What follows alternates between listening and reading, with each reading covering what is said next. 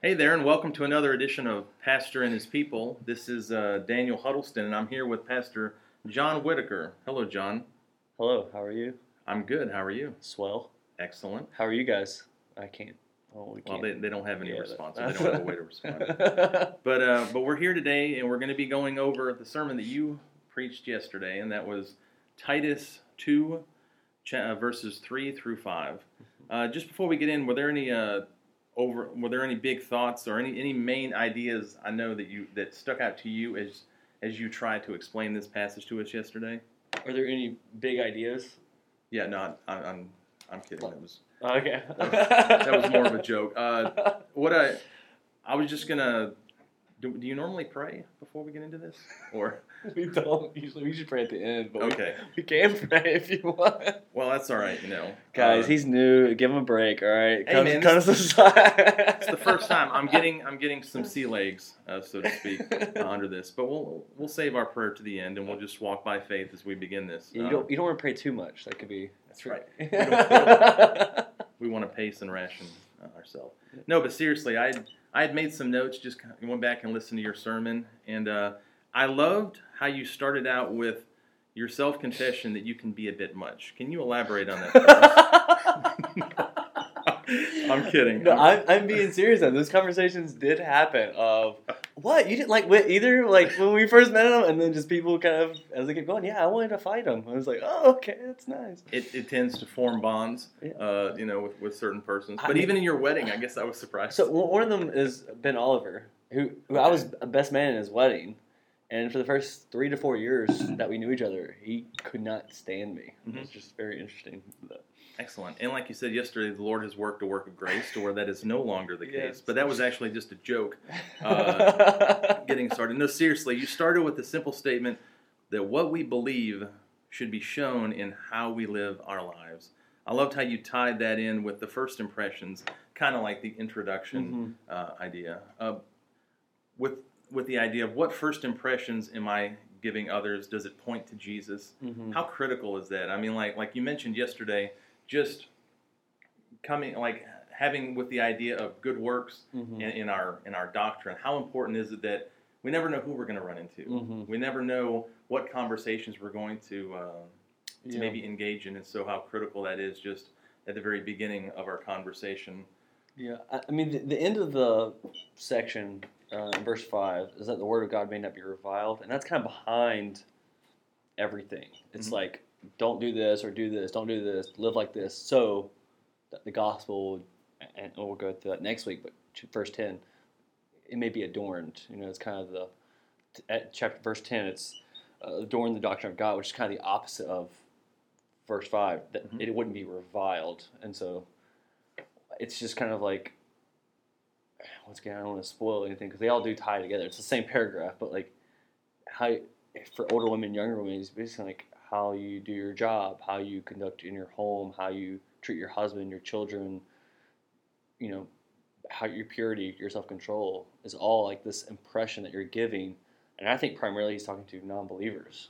So the word of God may be reviled. I think the audience is at the home. All these things would be a first impression or just an impression of who is God, what is he like? And that's where I think that's where I guess my introduction kind of came from is, man, lost people could be saved by just simply when you invite them in your home, what does it look like? It could be breaking down walls and barriers and making them open and receptive to Jesus. Yeah, obviously through the power of the Holy Spirit. Excellent, and just that idea that it is the content of what we say, but how important and critical, and that's what we're looking at right here in this passage. The behavior that we operate and function off of on a daily basis is. When it comes to even being able to share the gospel. Well, let's go ahead and read our text, and then we'll just kind of jump through, going through. Why don't you just read, and you did this yesterday, just read verses 1 to 5 as our backdrop and as we get into it. It says, but as for you, teach what accords with sound doctrine. Older men are to be sober-minded, dignified, self-controlled, sound in faith, in love, and in steadfastness. Older women likewise are to be reverent in behavior, not slanderers or slaves to much wine. They are to teach what is good, and so train the young women to love their husbands and children, to be self-controlled, pure, working at home, kind, and submissive to their own husbands, that the word of God may not be reviled. So the first point that you have, and I really appreciated this, was their context and ours. Right. And I really appreciated how you distinguished the culture that Titus was written, that the book of Titus was written in. Yeah. And the two differences that you drew out were that we just need to be mindful and aware of were how women were perceived and how they worked their jobs. Right. And how intimate communities were then compared to now. And I wrote down one thing you said. You said we must challenge ourselves to not assume our culture into the text. Yeah, and I think the two things I had in mind, I mean, I talked to you a little bit before I even preached, just to, the two, and I mentioned this in that point, was the two things I really had in mind with maybe pushing our context, things we're going with, was one, how close people were then, right? They couldn't just go home and retreat. It seemed like their lives were pretty much open to just every day. You know, they didn't go to an office and sit there away from people. They worked alongside people. They saw people all day. Their lives were kind of pretty much an open book. So it kind of makes sense to this word of God that may be reviled because people are witnessing their lives all the time. But in our culture, it's easier to then hide. So maybe a barrier that we have to kind of get across of maybe our lives should be more open to people than they are, which is it's just a challenge because of our culture is more individualistic while they're in that innocent guilt kind of context, while theirs is more of a shame, honor context in that first century. The other one would be women and just their role in society, especially work, that working at home. That's the thing that popped in my mind because I think in the last couple hundred years, women have mainly been looked at as like homemakers. Well, if you look at Proverbs 31, right, the text we read, it says that she makes linen garments and sells them. She delivers sashes to the merchant. And then it says, where is it? Maybe it's before. She puts her hands to the staff, and her hands hold the spindle. She opens her hand to the poor, reaches out.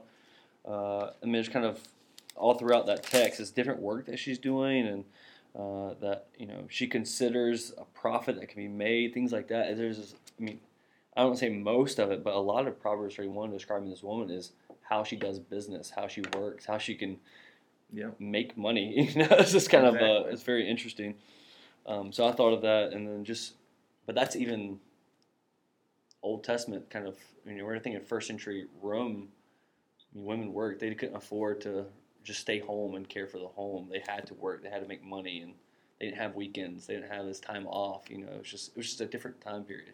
Yeah, and I just really appreciated how at the very onset you encouraged us to do what we should always do. Right. And that's to see Scripture for who it was written to and for the particular cultural context that it's in. Why is it always important that we approach it that way and not just open our Bibles and do no legwork? Well, or in other words, like that question, and is this something that takes effort? Yeah, I mean, I think that's good because what you're asking is more of a broader general, but this allows us an opportunity for us to see why it's so important. It's because, I mean, we had that kind of talk a month or so ago, right?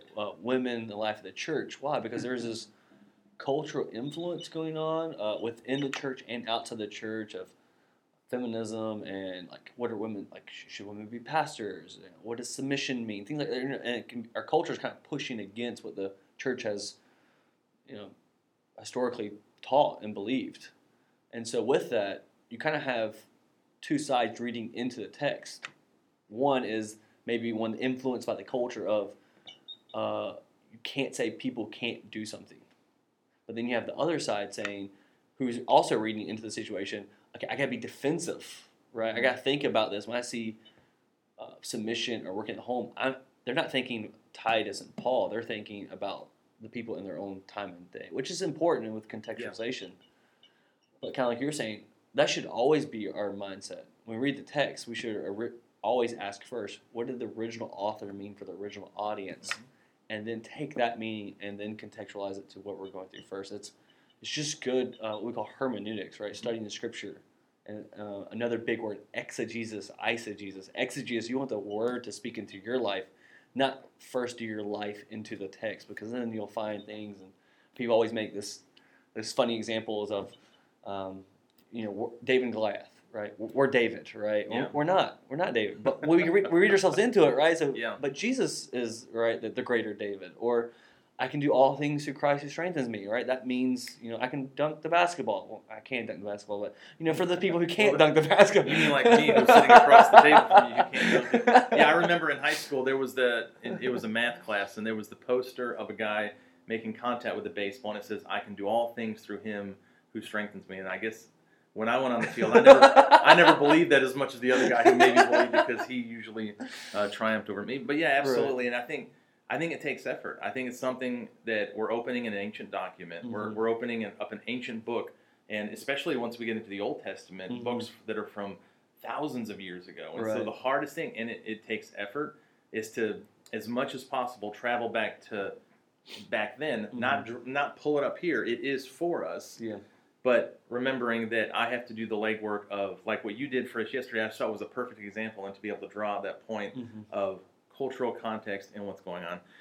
Your second point was just how, and this is when it got into the second point, but then you had a few from here, right, where older women should be reverent in behavior. And I really appreciated what you described the word reverent meant as far as conduct yourself like a priest. Right.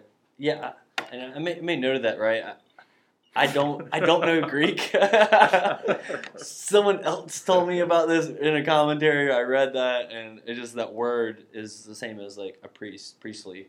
Yeah, so, but how critical that is for the Christian, because, and you said this, wherever you are serving the Lord. Right. And so conducting yourself right. like a priest. So, we were looking for some background there. Adam and Eve, right? They're mm-hmm. kind of the examples of a priest. The Garden of Eden was the dwelling place between God and man, and therefore they were to take care of it, have dominion.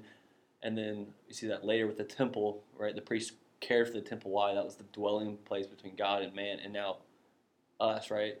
Our body is the temple, but then also everything's the Lord's. And so we're continually trying to cultivate, and work as for the Lord and not for ourselves. So it's just interesting. Yeah, no, I like it because it's connected with that idea of like holiness and how yeah. we should walk circumspectly. Do you think there's like connecting it with that priestly idea? Do you think there's any other way that it affects our lives other than just the holiness factor of how we relate to God, how we relate to people? Yeah, thinking of like what it means to be a priest, right? I mean, in the direct context here, it is holiness. It's behavior, right? It's this. Do not be a slanderer, do not be slaves of much wine. That's kind of his direct application. But, priest also made sacrifices. And that's where you see that in like Romans 12 or 1 Peter. Romans 12 is, make your lives. You're no longer taking animals. Yeah. Christ is our lamb. He's died. But now we're priests, we're making sacrifices. And what are we laying down on the altar? It's ourselves. Mm-hmm. Peter is the same way in 1 Peter. It's one of my favorite texts. He's like, we're the stones being built into a temple. Yes. And what is, I'm like, not only are we the temple, we are also the priest. And not only are we the priest, we're also the sacrifice itself yep. to a fragrant offering unto the Lord. It's just using all that Old Testament imagery. It's very cool to think about when you go back and read the Old Testament. You're like, oh, snap, it's talking about Jesus. Yep. And now it's also applying to us as his body.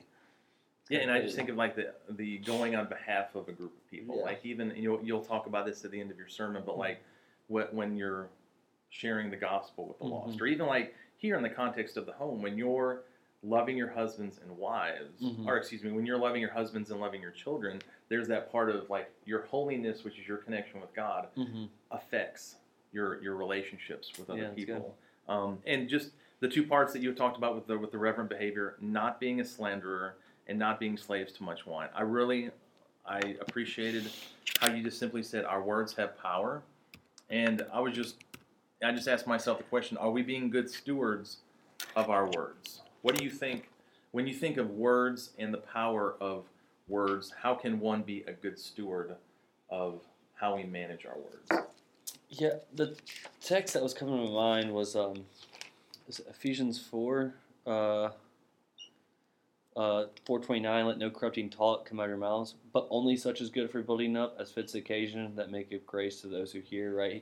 He's kind of playing on this, not just don't do bad, do good. And that's where it was going through my mind, this idea of like slandering and and then the slaves of much wine. I was actually, Pastor Victor brought that to my attention, because in my mind I had one person in mind, a slanderer who's also a slave to much wine, but he kind of brought to attention, like, maybe the slanderers and much wine are two different people, sure, in that they're, the slanderers are slandering the people who are slaves to much wine, and both are bad, and both are causing disunity within the body.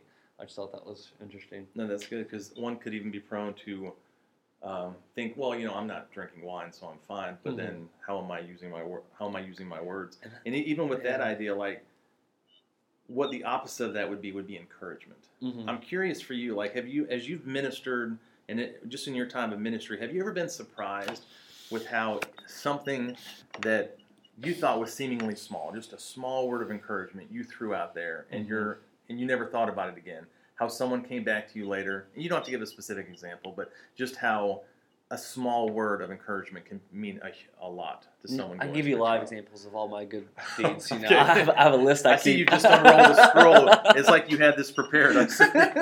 You've been waiting for this.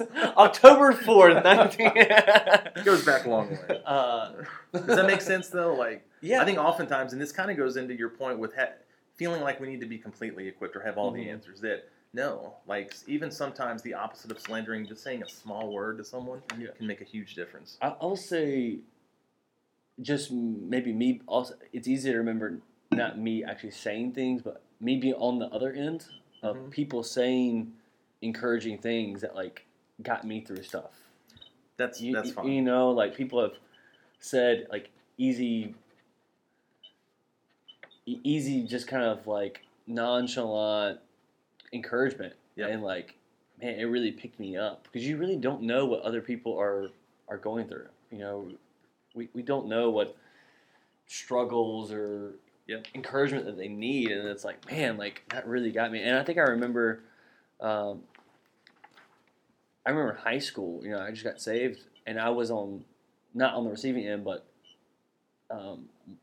one of the guys who wanted to fight me, you know, or one of the guys who didn't like me, I had gotten saved the past year, and it said, just watching me live my life, things I didn't realize people were watching, led to his conversion, because he saw a change, and he was like, oh, maybe I'm not saved. And that was just kind of, you just never know, you know? Yeah. And so it's something as small as words. James does a really good job of that, of taking these small things and just, it's got like a little spark, you know, it can cause a huge fire. It's like the rudder of the ship. It's the smallest part, but it directs the cruise line. It can go one way or the other. I thought it was really interesting. And even in the order of that text, he mentions that first. He says, not slanderers or slaves to much wine. So the tongue, the word aspect, he brings up first. The last point, or one thing that you had said before moving on to your third point, was an example that's one of my personal favorites, and I think it's the one Matt Chandler shared at Together for the Gospel. It was. So here's just a thing for me. I usually drop names when I give, like, quotes or something like that, because some people may not like the person, or like, you know, 100%. And we can add it back when I just said that. So no, I'm kidding. No, I have no problem with Matt Chandler. I think and it was the Together for the Gospel talk that we were there for, weren't we? We were, and we witnessed it with our own eyes. With our own eyes, we saw it given. No, see, that's one of my favorite analogies when it comes to sin, and just how, like you said, sin is greedy, and it's lethal, and how we think we can keep it under control, no matter what the sin is. Yeah, like, it wants to kill you, and it wants to make you its slave. It's deceptive, and that's kind of the illustration of, I mean, reference a lot of 1 Peter today, but that Satan, he's a lion, right? He's roaming around. Lions don't, like, stand up and, like, wave their paws, like, I'm going to kill you, right? It's like they sneak up, like they're trying to get as close as they can to you so they can pounce. Yeah, that's just how sin is. It wants to kill you. It's not trying to, like, ha, you messed up. It wants you. And that's, I don't know, sometimes we don't realize what we're dealing with. Like that wrangler, you know, he's just like, he talks like it's a butterfly or this kind of innocent little creature. And it's like, no, it's an apex predator wanting to devour you. It is, and it tricks you after a while, letting you. Put it back in this cage, almost, right? You know, and deceiving you. I mean, like, it could, put me away. Yeah, you got it. Because the ultimate trick is making you think you can control me, right? So that at the least opportune time, it'll overtake you, and that which you problem, and that's that which you have been able to keep in secret mm-hmm. can overtake you and destroy many parts of your life. And that's like John Owen's quote, right? Be yep. killing sin, or sin will be killing you. Yep. And it's like there's no, it's it one dies or the other. That's you, it. You pick. It's a constant struggle one yeah. way or another. Well, let's keep moving. The next point, just with your third point was how teaching and training. Teaching and training. I was looking too far down. No, it's just one run-on sentence. Yep. No. Older women. I had written it down, but I wasn't able to look up. And once again, the main point I wanted to emphasize here is just how I appreciated that you said older women do not need to be experts to teach and train. They are simply to be pursuing these qualities. And mm-hmm. the way you said that I thought was important. Don't you think that's a great general principle for all believers? I mean, yeah, for sure. Within this context, yes, yeah. but realizing that it's something that you don't. None of us are perfect. None of us right. have attained or reached, but it's something that we should be pursuing so that we can be showing when someone comes alongside us that we're right. pursuing them also. I mean, part of it wants me to caveat that, right, and be mm-hmm. like, you obviously need some, right, you need to be somewhat in your faith, maybe a little bit ahead of someone else to kind of really be investing in them. Mm-hmm.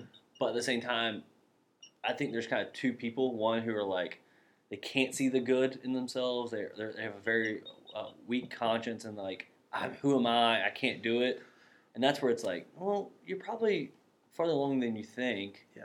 But there's also the other side who may be like, oh yeah, I can teach people. And it's like, oh well, you might want to get some of these sins under control before you try to help someone else along with that same sin or things like that. But I think, especially what I understand from people I talked to this week.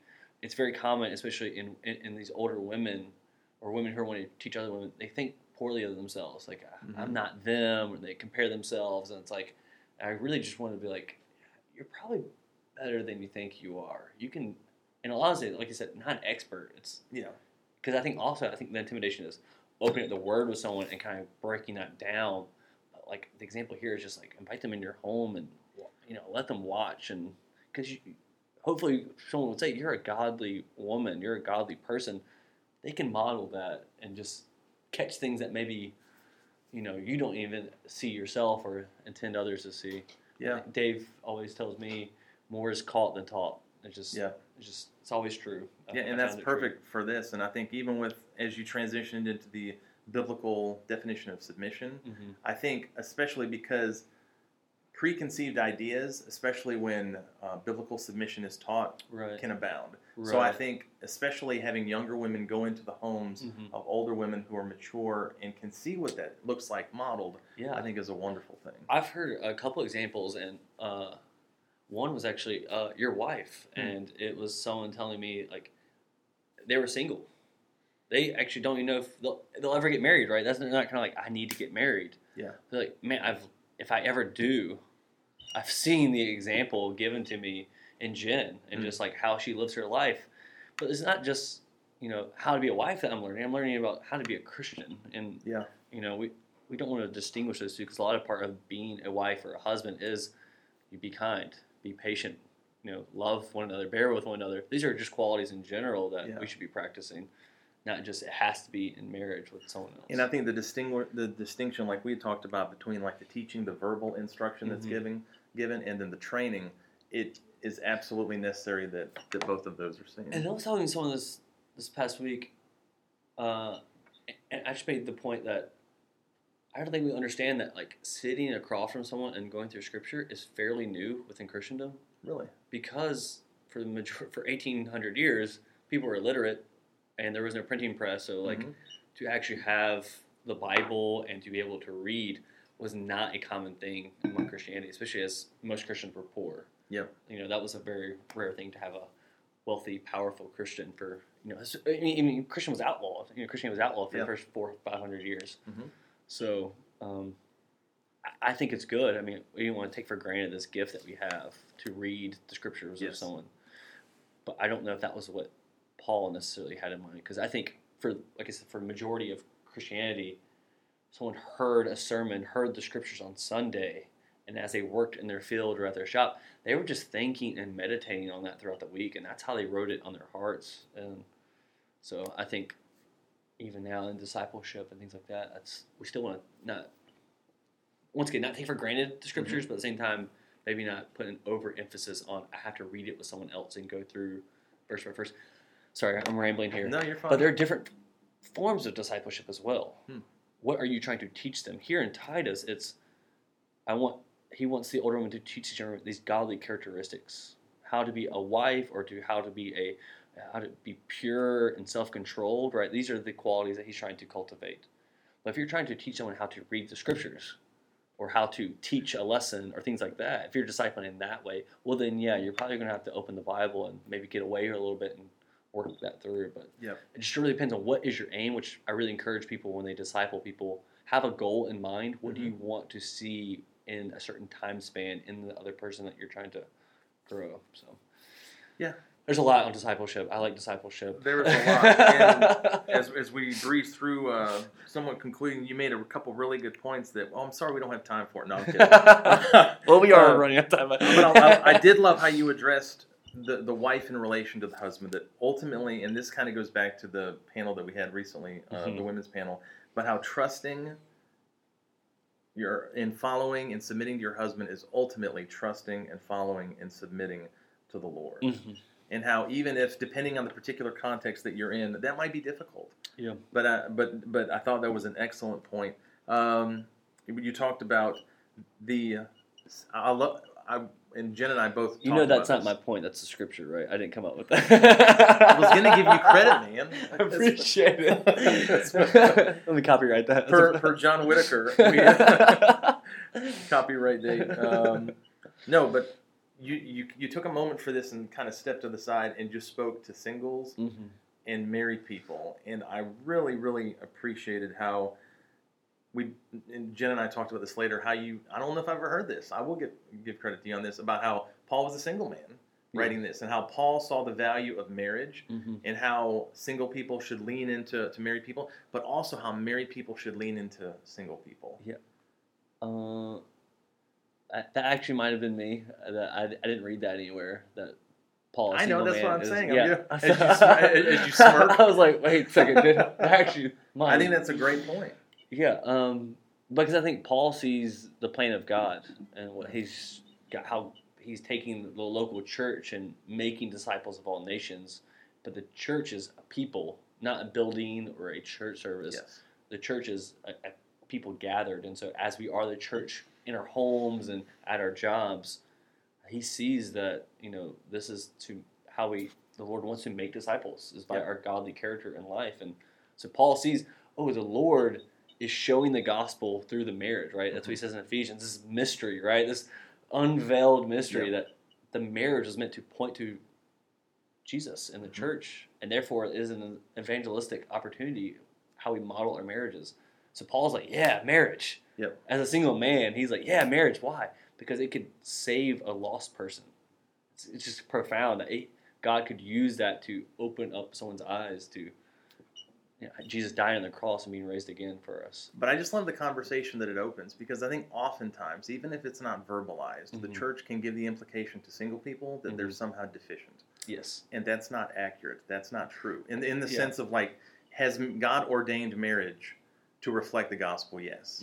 But also, we know this from Paul and even the Lord Jesus, that someone can live in the kingdom and reflect the goodness of his person and not be deficient. You know what I'm saying? And it's amazing, right? Because Jesus, single, Paul, single, and we're like, you got to get married. But in going back to culture, I mean, I think that's something, even in our American culture and sometimes in our evangelical circle, that even, like I said, even if we don't verbalize it, we imply it. Yeah. By behavior and how we relate to others. I think I heard someone say, you see a single person in their 20s, they're like, oh, okay, they're living their life.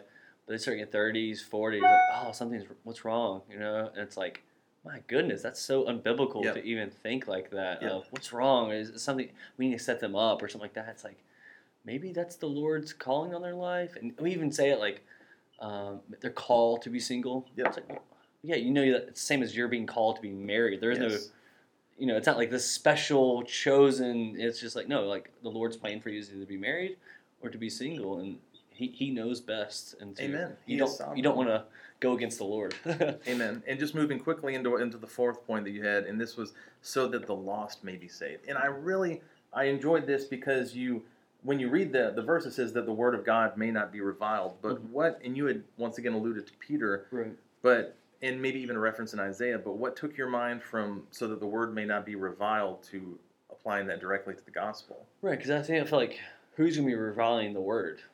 It's non-believers. And yet the things that Paul is emphasizing for Titus to teach these, you know, to encourage these older women to teach the younger women are a lot of things in a home or inner qualities within mm-hmm. themselves. I mean, you have slaves much wine and slander, which can be outward and verbally, but self-control, purity, I mean, sometimes people don't see those things. Well, I guess maybe in our context they don't. But I think in this context, once again, their lives are open to the people around them, their jobs, there's just the community. Everyone knows what's going on. Yeah. And so the idea is that non-believers are witnessing these things that maybe in our context and culture would be more private and people wouldn't witness. So I think we say that may not be reviled. His main audience for that is non-believers. Mm-hmm. And so therefore non-believers would not revile God's word, which hopefully that would mean they were being won over by the word. Kind of the idea that no shame right. would be brought onto the gospel or the scriptures. Yeah. He'll keep going that as well later yeah. as Titus to be an example of why, so that you know the opponents of the gospel mm-hmm. couldn't have anything evil to say about us. Even the people who are against us couldn't actually say anything negative without people being like, "Well, that's not true." Everyone knows that Christians yeah. are godly, self-controlled people. They're the best people in our community. You know, that's hopefully what I think what he's saying here. So that.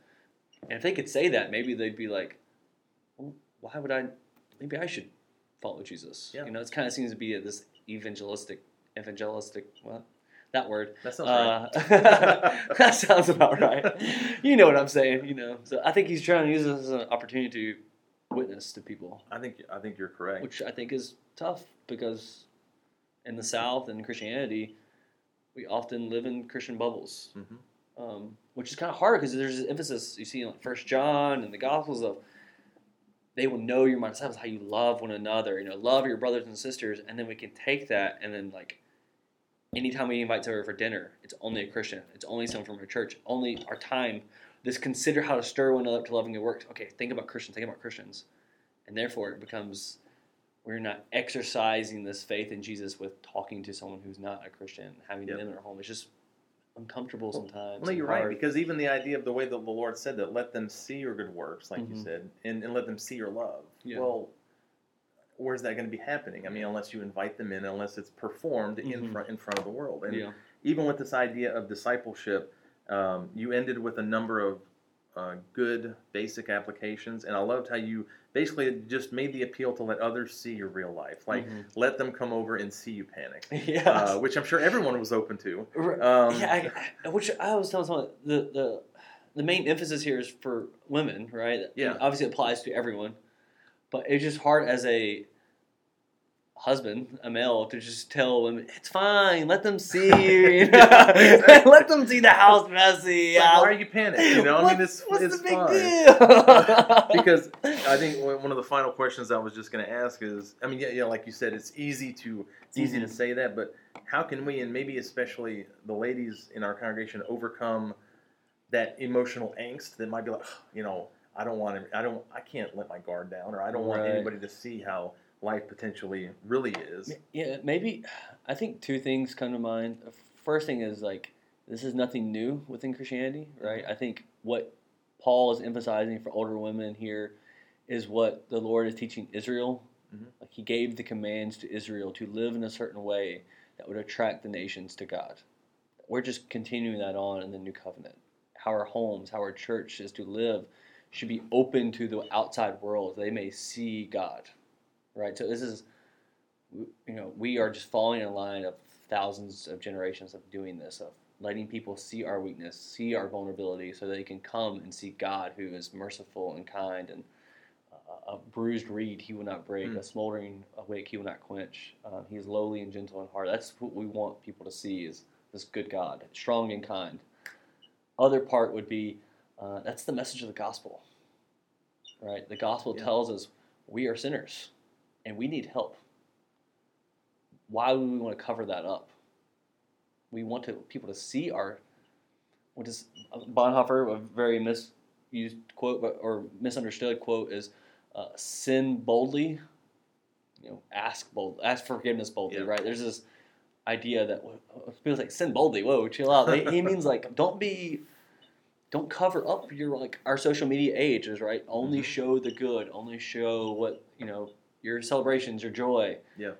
But we fall into that as a culture because then we only want people to see our home clean. We only want to see us on our best and all dolled up, ready to go.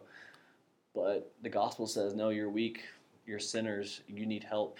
Jesus has come to help you, so we can be able to give an example to people of like, I don't have it all together, yeah, but I have joy. How can I have joy in the midst of, as you see me running around my home, panicking, trying to clean? Oh, Jesus. Yeah. My life is, my identity, my worth is not in this. It's in Christ. Yeah. And as in many instances, oftentimes, we can be encouraged by many people and what they say to us. But when I see someone that I respect and love and realize that they are struggling, but that they're fighting, mm-hmm. and that they're trying to honor the Lord in mm-hmm. the context that they're in, it gives us hope. It reminds us that we need the gospel and we need grace every single day. Well, you just kind of did it, but as we look at these few verses, any final thoughts, even in summation, hopes that people definitely took away from the sermon? Yeah, the quote I feel like I quote most is, "What your Father who sees in secret will reward you." Right, this idea, I think, of a lot of things that when we read these examples, self-control, purity, working in our home, often can be done in secret and things that people may not notice. Moms, a lot of times people won't notice some of the stuff, your patience, your endurance, husbands, things that how you lay down your life that no one will see. Yeah. But your Father who sees in secret will reward you. A lost person who you may not even know is witnessing. And there is eternal significance, even to the smallest things that we do. So I think that's always a good reminder for me. Amen. Yeah. Amen. I think that's great. Well, would you go ahead and say a word of prayer and close this? Heavenly Father, we thank you for Jesus Christ, who came and lived the life we could not, died the death we deserved, and was raised to offer us life and reconciliation with you. And I thank you, Lord, that not only has Christ saved us from our sins, but he has given us purpose and meaning that everything we do has eternal significance to bring you, God, glory and honor forever and ever. We pray this all in the name of Jesus Christ. Amen. Amen.